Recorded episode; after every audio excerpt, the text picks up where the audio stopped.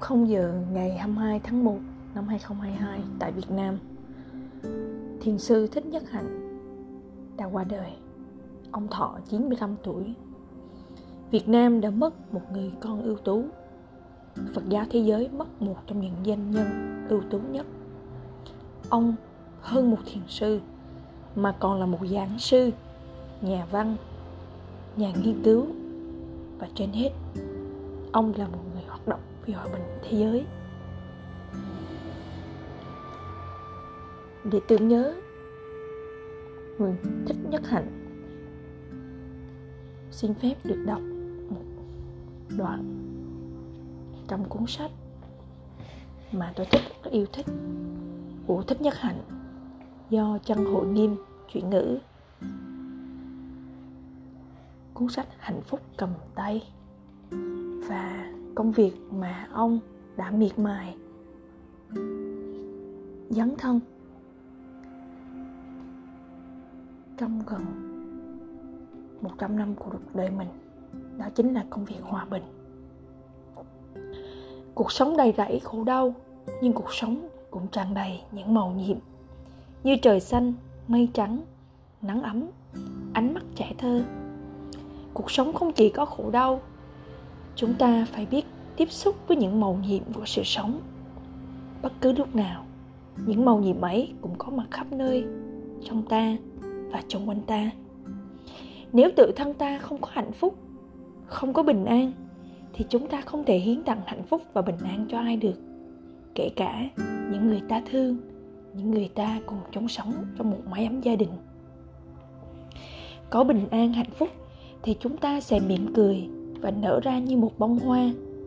Khi đó, mọi người xung quanh ta, từ gia đình cho đến xã hội, ai cũng được thừa hưởng. Chúng ta có cần cố gắng để hạnh phúc không? Có cần cố gắng để thưởng thức vẻ đẹp của trời xanh không? Có cần phải thực tập để có thể tận hưởng được vẻ đẹp đó không? Không. Chúng ta chỉ tận hưởng thôi. Mỗi giây, mỗi phút của đời sống hàng ngày đều có thể như thế cả.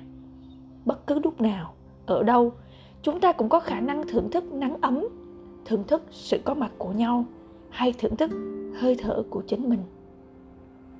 Chúng ta không cần phải đến trung quốc để ngắm trời xanh, không cần phải đi về tương lai để thưởng thức hơi thở. Chúng ta có thể tiếp xúc với chúng ngay bây giờ. Nếu chúng ta chỉ để ý đến khổ đau thôi thì rất tội nghiệp. Chúng ta quá bận rộn đến nỗi không có thời gian để nhìn mặt những người ta thương kể cả những người trong gia đình ta ta cũng không có thời gian để nhìn lại chính mình. Xã hội đã tạo ra một lối sống mà ngay cả khi có thời gian rảnh rỗi, ta cũng không biết cách trở về để tiếp xúc với bản thân. Ta đánh mất thời gian quý giá bằng cả triệu cách. Mở tivi ra xem, nhấc điện thoại ra gọi, nổ máy xe đi đâu đó. Chúng ta không quen đối diện với chính mình. Chúng ta chán ghét bản thân và chạy trốn khỏi bản thân thiền là ý thức những gì đang xảy ra trong thân thể, cảm thọ, tâm hình và thế giới. Mỗi ngày có hàng ngàn trẻ em chết đói. Những nước siêu cường quốc có đủ vũ khí hạt nhân để tiêu diệt hành tinh chúng ta nhiều lần. Tuy nhiên, mặt trời mọc sáng nay rất đẹp. Những đóa hồng nở ven tường sáng nay là một màu nhiệm. Cuộc sống đáng sợ, nhưng cuộc sống cũng màu nhiệm thiền tập là tiếp xúc với cả hai mặt. Đừng nghĩ rằng chúng ta phải trang nghiêm mới thực tập được. Kỳ thực thực tập giỏi, chúng ta phải cười nhiều. Gần đây, khi đang ngồi với một nhóm trẻ, thấy Jim cười rất đẹp. Tôi nói, Jim, con cười đẹp lắm. Em trả lời, cảm ơn thầy. Tôi nói, con không cần phải cảm ơn thầy. Ngược lại, thầy phải cảm ơn con bởi vì nhờ nụ cười của con mà sự sống đẹp hơn. Vì vậy, thay vì nói cảm ơn, con có thể nói, đâu có gì đâu, thưa thầy, tự nhiên thôi mà. Nếu em bé mỉm cười được, nếu người lớn mỉm cười được, thì điều đó rất quan trọng và đáng quý.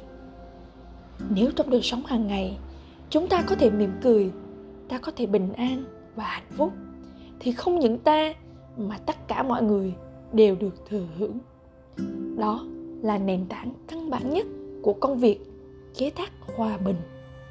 Khi thấy Jim cười, tôi thấy hạnh phúc.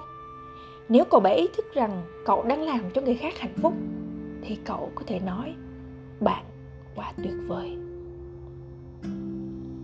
Bằng tuệ giác, hiểu biết và từ bi, thầy thích nhất hạnh đã gieo những mặt mầm thiện và tình thương yêu đến toàn cõi sống này.